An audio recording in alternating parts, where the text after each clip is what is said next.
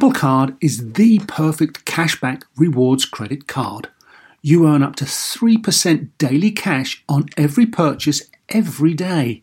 That's 3% on your favorite products at Apple, 2% on all other Apple Card with Apple Pay purchases, and 1% on anything you buy with your titanium Apple Card or virtual card number. Visit apple.co slash card calculator to see how much you can earn. Apple Card, issued by Goldman Sachs Bank USA Salt Lake City branch, subject to credit approval. Terms apply. When it comes to your finances, go for the credit card that's always there for you. With 24 7 US based live customer service from Discover, everyone has the option to talk to a real person anytime, day or night. Yep, that means no more waiting for quote normal business hours just to get a hold of someone. Real service from real people whenever you need it. Get the customer service you deserve with Discover. Limitations apply. See terms at discover.com slash credit card. Welcome to Star Talk, your place in the universe where science and pop culture collide. Star Talk begins right now.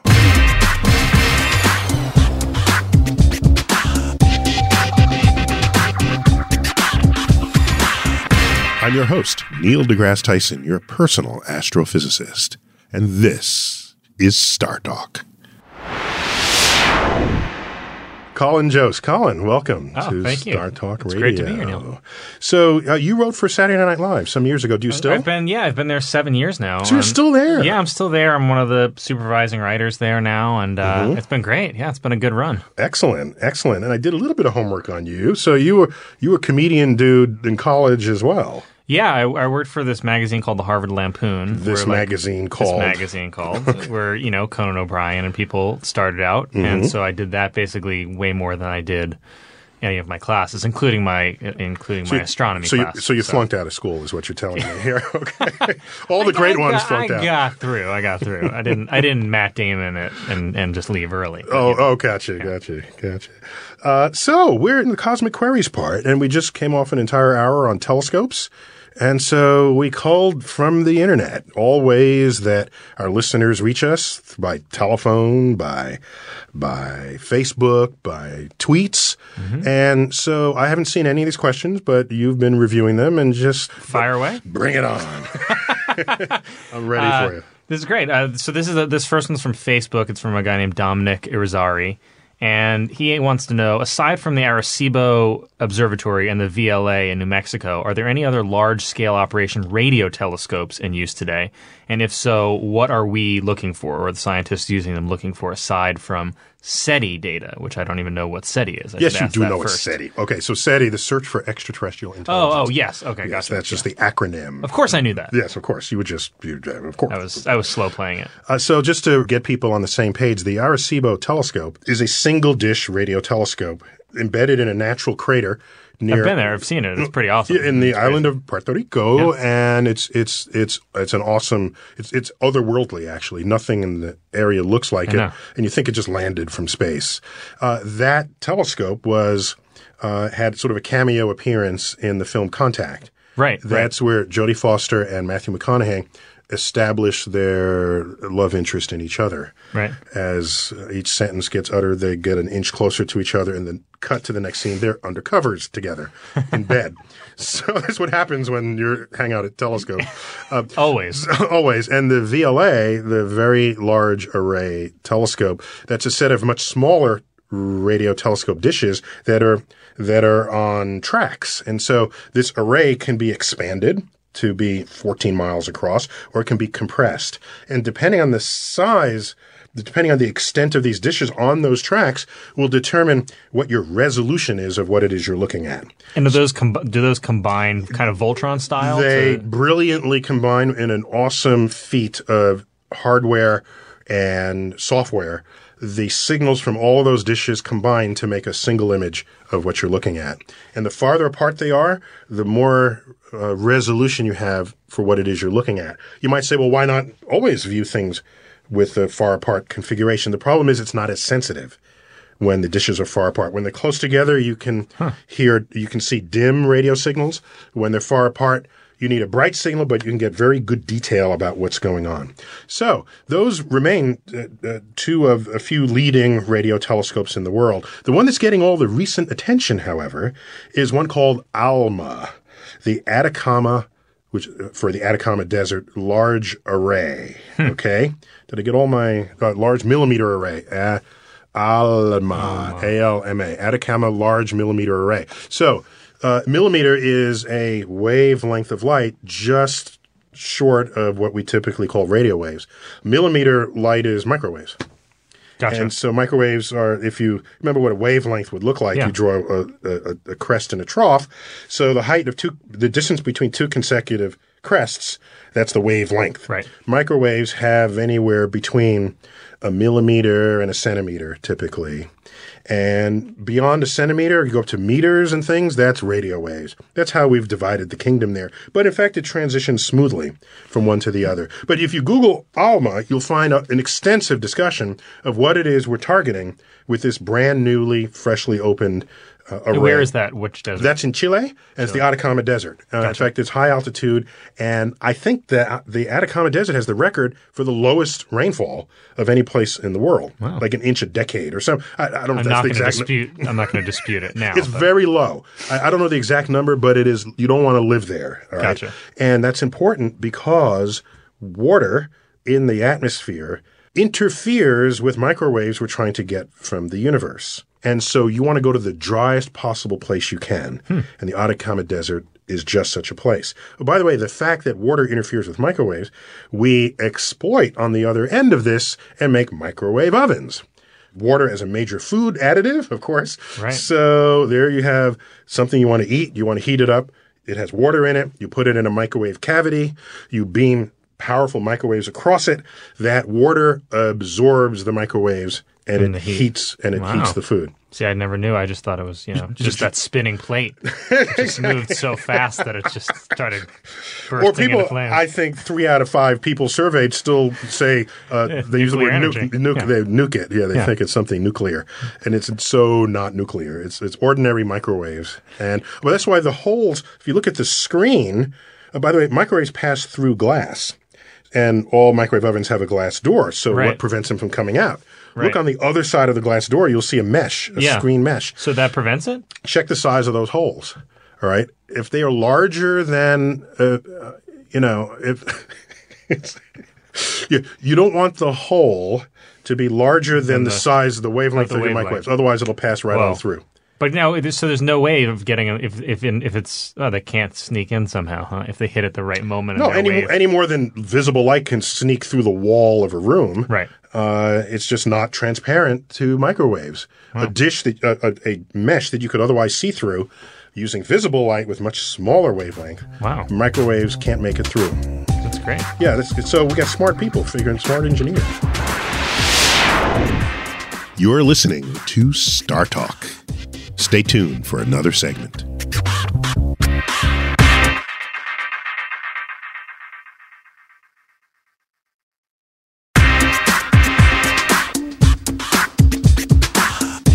Welcome back to Star Talk.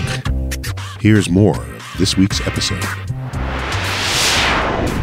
Well, so we're in the we're in the cosmic queries part of our telescope show, and we left off talking about microwaves Yeah, and we- how they don't come out of your microwave oven. Because you asked, where in the universe might you find microwaves? And in fact, they're everywhere, coming to us from the depths of space. But they also come from regions of the galaxy where stars are being born. So they help us map gas clouds, sort of the birth sac of star of, of stellar nurseries. And so You microwaves mean are in the are they almost like in the way there's a Big Bang, the Big Bang they Well, no, start over again in different areas? Yeah, so the Big Bang births all the matter and energy in the universe, but now what are you going now what do you show for me lately? Right. So the matter and energy, we have gas clouds that condense and form galaxies and condense and form stars and planets and, Right. and people, right? So in there, different bands of light, including microwaves, probe different parts of the universe.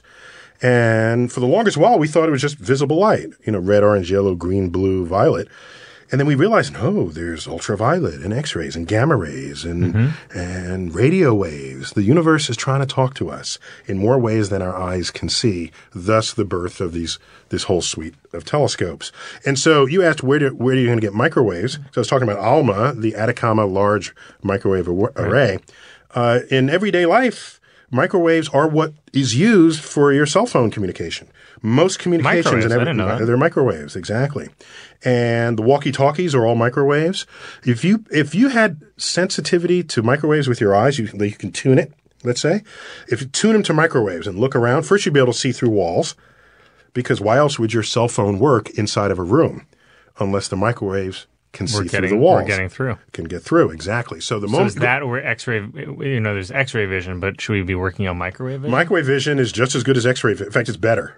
It's better. Uh, we got to talk after this. We'll- we'll get, talk. Get some prototypes going. and so, uh, so, um, so microwaves. If you tune into that and went by those cell phone towers, they'd be ablaze with light. They'd be the brightest things on the horizon. You wouldn't even see the street lights. You'd be seeing the microwave towers. Wow. And you see people walking on the phone as they go down the street. The whole the, the phone would be aglow. now, is there is there danger to that? Do we know? There are people who would claim there is, but there's no reliable evidence to Evidence, say yeah. to say so. Are you concerned at all or not? No, not in the least. Oh, great. Yeah. Good. I'm then I'm I'm In fact, I sleep with all my cell phones, you know, all around me. I know. I know. I end up doing. Uh, not by choice always. I've been on a couple conversations with people who would have thought they were going to continue, but then I was asleep. What'd your what'd your you,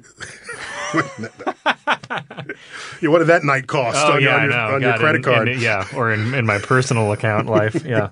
Um, so what other you got other questions that came in? Yes, uh, here's one from Facebook. It's from uh, Tim Gearin Jr. And if you were on, he says, if you were on a livable planet near Deneb, I don't know if that's. Deneb is one of the stars that trace the constellation Cygnus the Swan. Oh, okay. Mm-hmm. There you go. If you were on a livable planet near Deneb with a telescope looking toward Earth, would our sun be in a constellation? Can we, with our computer technology, visualize what the night sky would look like from that planet? Totally. Oh my gosh. Yeah, we've got three dimensional coordinates of all the stars in the neighborhood out to, you know, several thousand light years.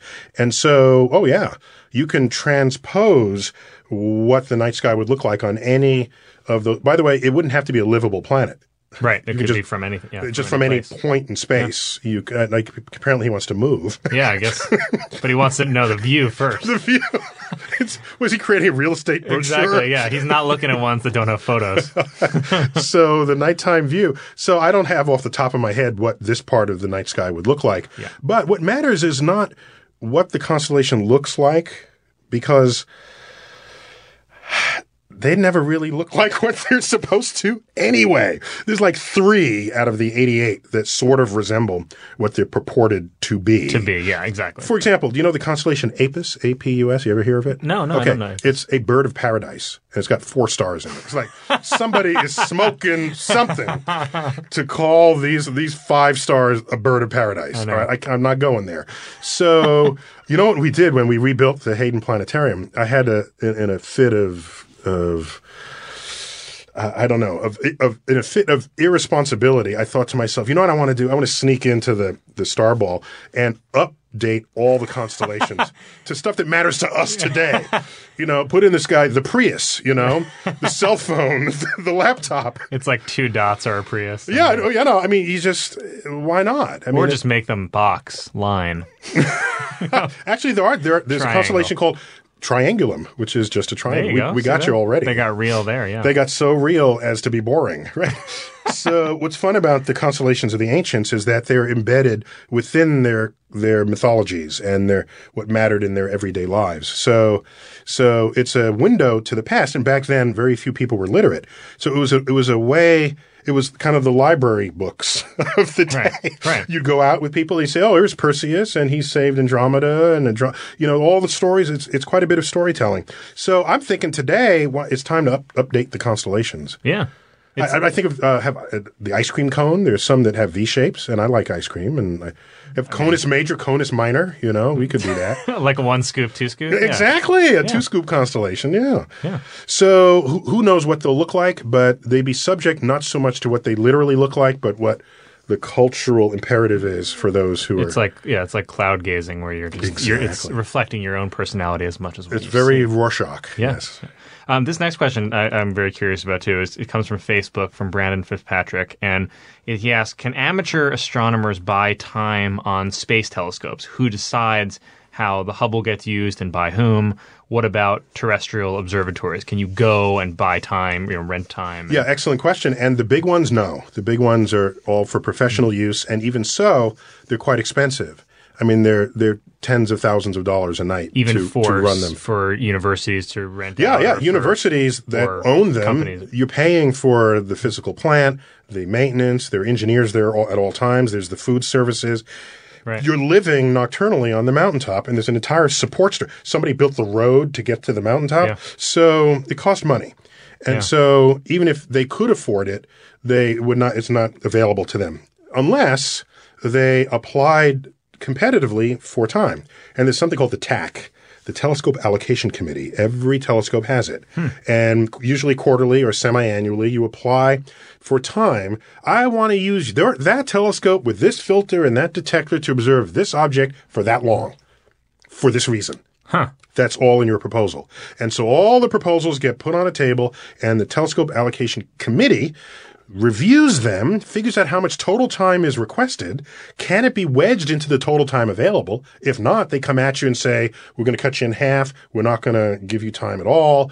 We're, we like this one better than that one. We think this will be more fertile as a research path. And so this gets done, and every time period, some people get telescope time and others don't. And is it a little bit bidding too, like money, or is it? Or is No, it- no, no, no, no. It's no. all based on the scientific. It's, al- it's always scientific. so you can't be like, I want to check out this girl. I, she, Yeah, no, that would not work. That's Right, less right. less uh, convincing. And as far as I know, no one has bought their way onto it. Because plus, if you buy because your stu- your research isn't good, we know it. We'll know you're you're not. You can't hide if you're not good. Right. Right. And so this is the self the the self checking that goes on in science as an enterprise. Right. You can't. There's a limit to how long you can try to pull the wool over someone's eyes because you're incompetent. because it's ultimately still science. we will still we will so reveal this fact. Uh, it, it, it, it cannot hide. So uh, the Hubble, what we talk about is what is the award rate of your applied time. Uh, depending on how competitive one cycle is versus another, uh, as many as two thirds of all proposals won't get awarded time. Wow. And so then you try again and try to come up with a better idea. And that's how that goes. Now, there are other telescopes that are not on the frontier, but still exist and still have time available to them. Most of the big observatories have some telescopes where they give access to amateur astronomers. And so what you do is call the main office of the various observatories. You're listening to Star Talk Radio. Stay tuned. More up next.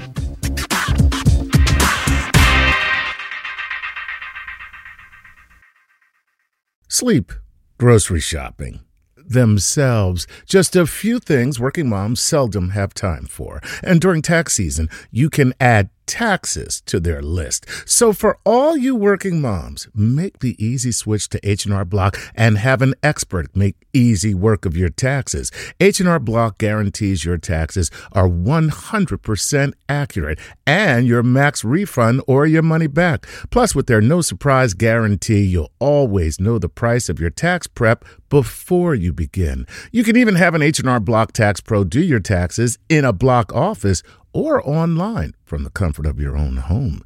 Can your current tax guy promise all that? When you're buried under life's to-dos, let the experts at H&R Block stay on top of your taxes with a return that's right on the money and your biggest refund possible. Because tax season after tax season, it's better with Block. Make an appointment at hrblock.com. All tax situations are different. Not everyone gets a refund. Limitations apply. Descriptions of benefits and details at hrblock.com slash guarantees. You know what shouldn't feel like rocket science? Planning a vacation your whole crew will love. With Carnival Cruise Line, it's all up to you. You can kick back or dive right into the fun. Paddleboard in the crystal clear waters of one of Carnival's exclusive destinations, Half Moon Cay in the Bahamas. Take an ATV ride through the jungle or just relax on white sandy Caribbean beaches. The fun continues on ship, from a ride on Bolt roller coaster to a moment of pure bliss at the Cloud9 Spa. Kick off the evening with a craft cocktail at any of Carnival's dazzling bars and lounges, and take your pick of restaurants from surf and turf to family style Italian. Then settle in for an evening of live entertainment. Whatever your vibe is, you'll come home with plenty of stories to tell. So pack those bags, be sure to leave room for a few unforgettable memories because no one does fun like Carnival Book your dream vacation at carnival.com. Ships registry, the Bahamas, and Panama. Whether you're a family vacation traveler, business tripper, or long weekend adventurer, Choice Hotels has a stay for any you. And that's good because there are a lot of me's. Choice Hotels has over 7,400 locations and 22 brands, including Comfort Hotels, Radisson Hotels, and Cambria Hotels. Get the best value for your money when you book with Choice Hotels. Cambria Hotels feature locally inspired hotel bars with specialty cocktails and downtown locations in the center of it all. Hey, that's me. Radisson Hotels have flexible workspaces to get the most of your business travel and on site restaurants. That's me too. And at Comfort Hotels, you'll enjoy free hot breakfast with fresh waffles, great pools for the entire family, and spacious rooms. Hey, that's me too. I guess I'm just going to have to stay at all of them. Choice Hotels has a stay for any you. Book direct at choicehotels.com, where travel comes true.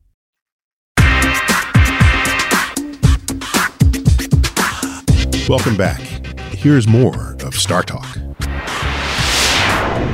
So, we are in the Cosmic Queries part of Star Talk Radio for the show on telescopes. And Colin, you just re- you just pulling these off the internet, off of Twitter. I haven't seen any of these questions in advance. Uh, what do you have for me? Yeah, we, we were just talking about the Hubble uh, telescope, and, and Brandon Fitzpatrick continues. He had a, another question about the Hubble, which is Is it possible to build a telescope on Earth that's just as good as the Hubble? So, in what ways do telescope operators account for atmospheric distortion and he wants to know is that going to be when is that going to be retired and are there going to be plans for replacing it Yeah, first of all, that, that's an awesome question, but there, there are several parts to that. Let me back up for a minute. It Yeah. turns out data from the Hubble telescope, once it's obtained by the people who request it, they get to study it and analyze it in all the ways they had intended. Then the data gets posted and it essentially becomes public at that point. So while you can't apply, typically apply as an amateur Oh, to command the Hubble telescope, you can actually apply to mine the pre-existing data.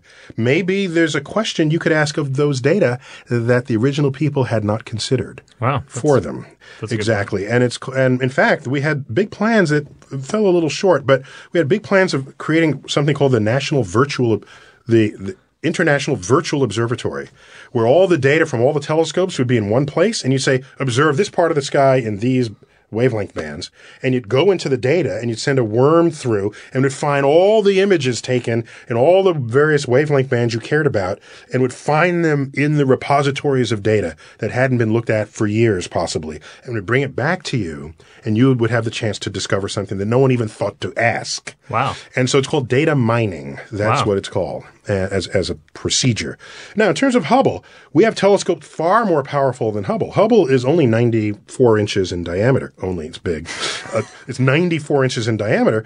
Uh, the Keck telescope, uh, there's a pair of them in Hawaii, those are 10 meters across. Uh, what's that in inches? It's, it's, uh, that would be yes uh, i'm bad at this 400 80 million? inches. 80 I'm million. bad at this. i'm bad at estimating 400 inches versus uh, 90, 94 inches. So the Keck telescope can see much, much dimmer things in the universe. The bigger your telescope is, the dimmer you can observe. Right. The advantage of Hubble being above the atmosphere is that the atmosphere renders the sharpness of images uh, fuzzy.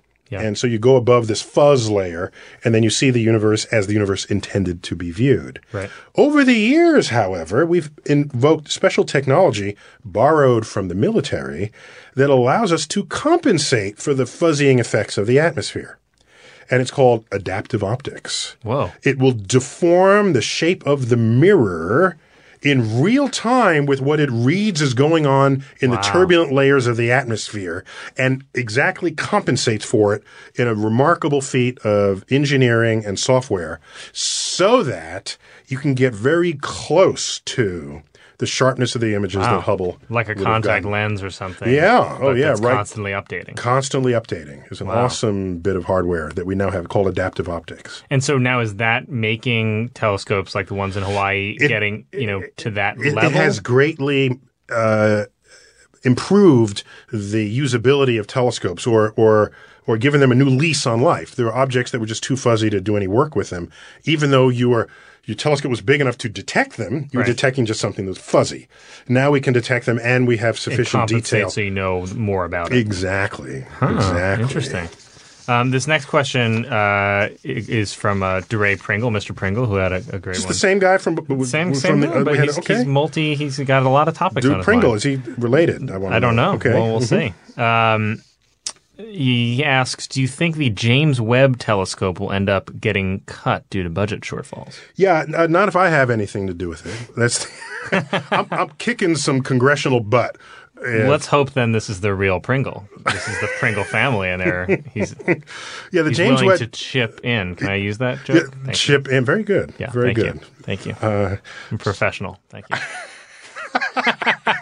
Keep your distance from my professional glow. so uh, the question surely arose because the budget, there were cost overruns on the James Webb telescope. I mean, by a factor of four, even. And there was great worry that Congress would just get fed up with this and cut the budget.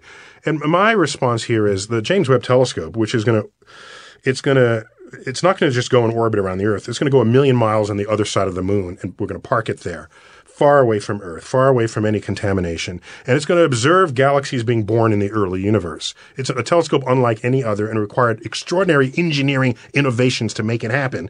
And I say, if you're going to have a cost overrun on anything, let it not be the highway system you're building or anything else you've done a million times before.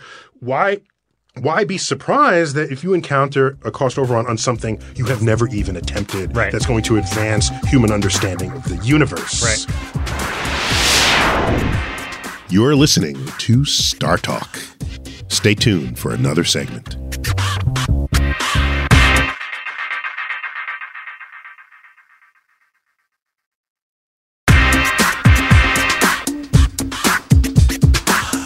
Welcome back to Star Talk. Here's more of this week's episode.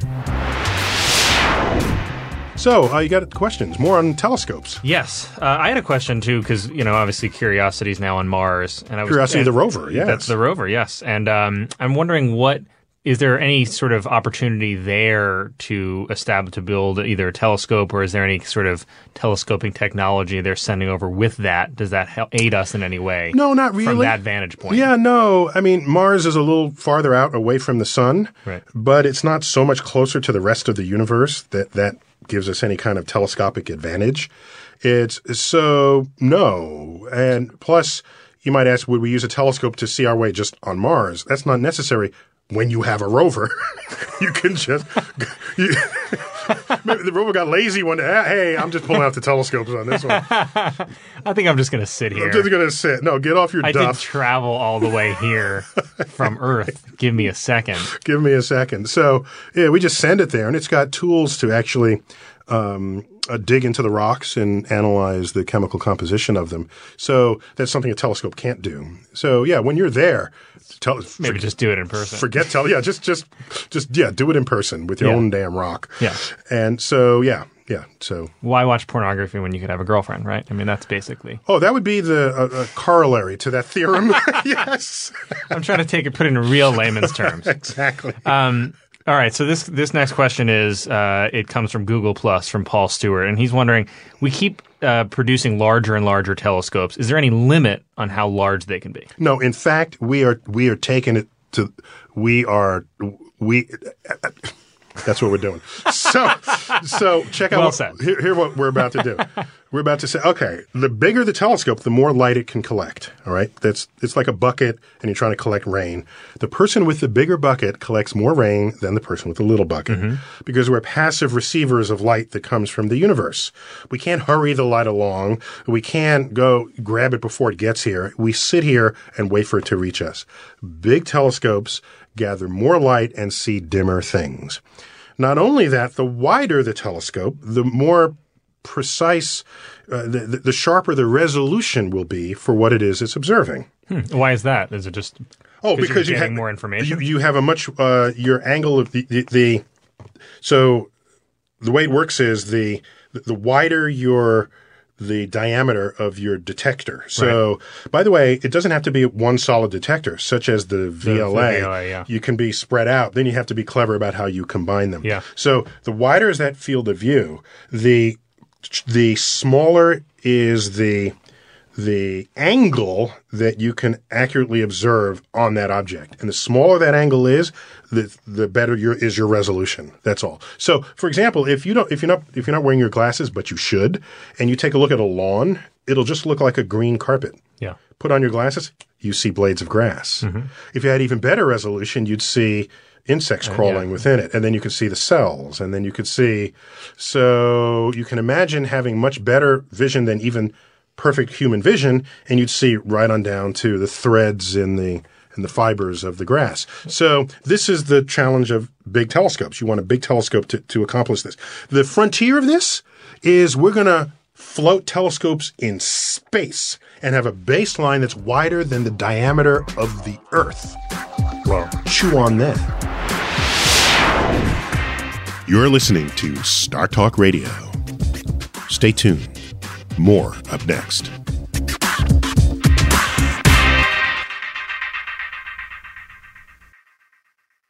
eBay Motors is here for the ride. You saw the potential, and through some elbow grease, fresh installs, and a whole lot of love, you transformed 100,000 miles and a body full of rust into a drive entirely its own. With over 122 million parts for your number one ride or die, you can make sure your ride stays running smoothly. Brake kits, LED headlights, exhaust kits, turbochargers, bumpers, whatever your baby needs, eBay Motors has it.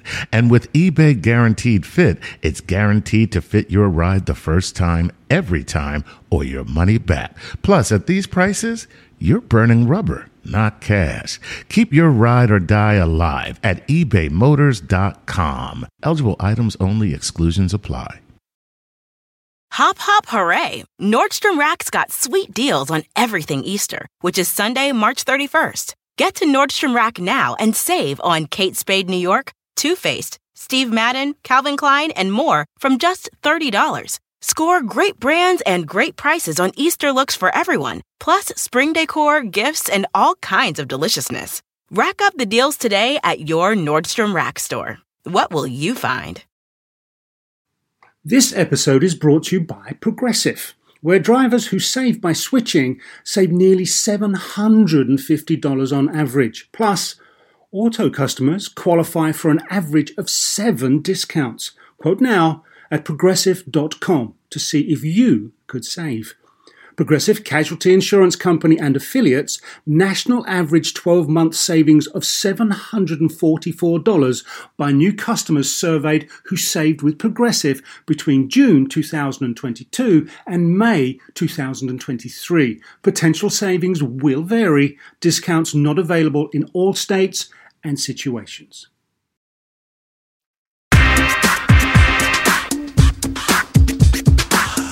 Welcome back. Here's more of Star Talk. So we were talking about telescopes, and we were talking about the size of telescopes and how that affects it. Size, uh, size matters. Size matters astrophysics, yeah, yeah. it does matter. And now, I, Bigger is better. What about material-wise, like what it's created from? No, perfect. That, Here's the problem. There's a limit to how big you can make a telescope on Earth because it's subject to gravity, the 1g force of gravity. Structurally, that's why the largest radio telescope in the world is sitting in a crater that cradles it. the, you couldn't the size of that telescope is so large you could not hold it up and steer it. In fact, it's an unsteerable telescope. They have to wait for stuff to drift into its field of view. This is the Arecibo radio right. telescope in Puerto Rico. They have to wait for stuff to drift into its field of view just to observe it. Is it because the material's so heavy? No, it's that the well, not that the material itself is heavy, but the size of the structure is so unwieldy, Gotcha, yeah. given the gravitational forces that operate, that you just we we have no knowledge of materials that could sustain it. So what we learned is, forget Earth's surface. Go into orbit where you have zero G. Right. And when you have zero G, the structural integrity of your materials is no longer relevant. Hmm. Not at least with regard to the stress of weight. Mm-hmm. Because you're in, it still matters in terms of temperature fluctuations and things, because it gets hot and cold as it goes in and out of Earth's shadow. But other than that, you can make structures that are otherwise unstable. In fact, the Hubble telescope if brought to Earth, would be unusable as a telescope because it is not structurally stable under its own weight. Wow, I never knew that. So, and not only that, uh, in terms of the detectors and the um, the material that focuses the light, for regular light, you'd use glass. It's very reflective. It's a familiar surface that you put a silver coating on, and it reflects. Radio waves, don't, you don't need glass. You can just use wire mesh. The, the, hmm. the, the size of the hole in your surface just has to be smaller than the wavelength of light that you're trying to reflect. Interesting. So that's all. Now, was the Hubble was the Hubble built in finished in space? If it was uh, structurally unsound, Oh, here? no, no, sorry. So it was, or it was just unusable. it was unusable. gotcha, but it wouldn't a- have like fallen apart. I as a steerable telescope thought on it was like a couch that you have to build in the room or something. Yeah. Uh, yeah. So it, when it was opened up and the and the solar panels were exposed, uh, then you have a zero G telescope. The space station itself is un, is structurally unstable. On Earth, this thing is the size of a football field. With, with with booms hanging out and solar panels and pieces screwed in together, there's no way that could sustain itself in any kind of force of gravity at all. That's a nice, uh, yeah, that's a Yeah. freeing thing. Um, this this question is from Facebook from Watson McKeel, and uh, the question is: Could there be could there ever be such a thing as a gravity telescope, a device that could measure not the effects of gravity but gravity itself, or dark matter or dark energy telescope? And what would the universe look like through one of those devices? Okay, so uh, it's an interesting question. Yeah. Just to, to see the gravity field. Right now, we only know gravity by its influence on the movement of other objects.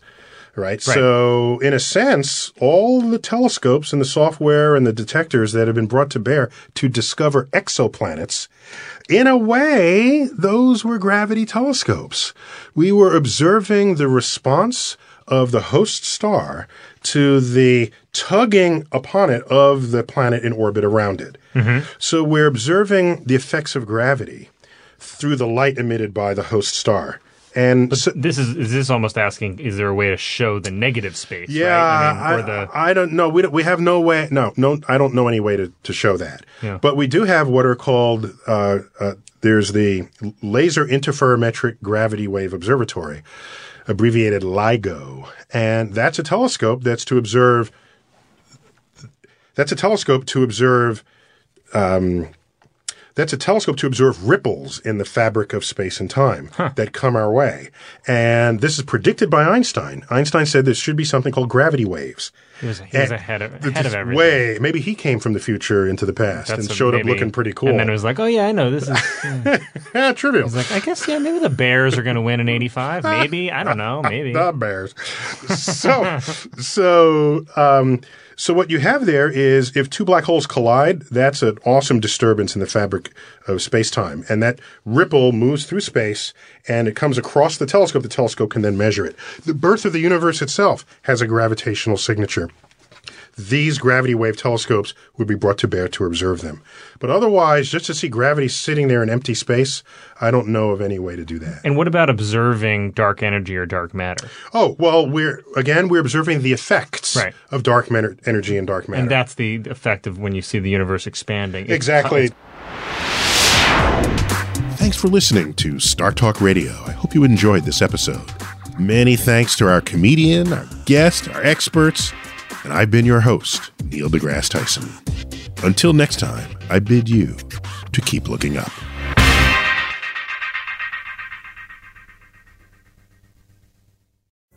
Pulling up to Mickey D's just for drinks?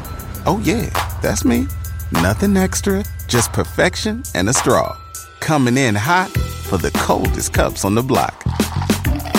Because there are drinks, then there are drinks from McDonald's. Mix things up with any size lemonade or sweet tea for $1.49. Perfect with our classic fries. Price and participation may vary, cannot be combined with any other offer. Ba da ba ba ba. At Capella University, you'll get support from people who care about your success. From before you enroll to after you graduate, pursue your goals knowing help is available when you need it. Imagine your future differently at capella.edu.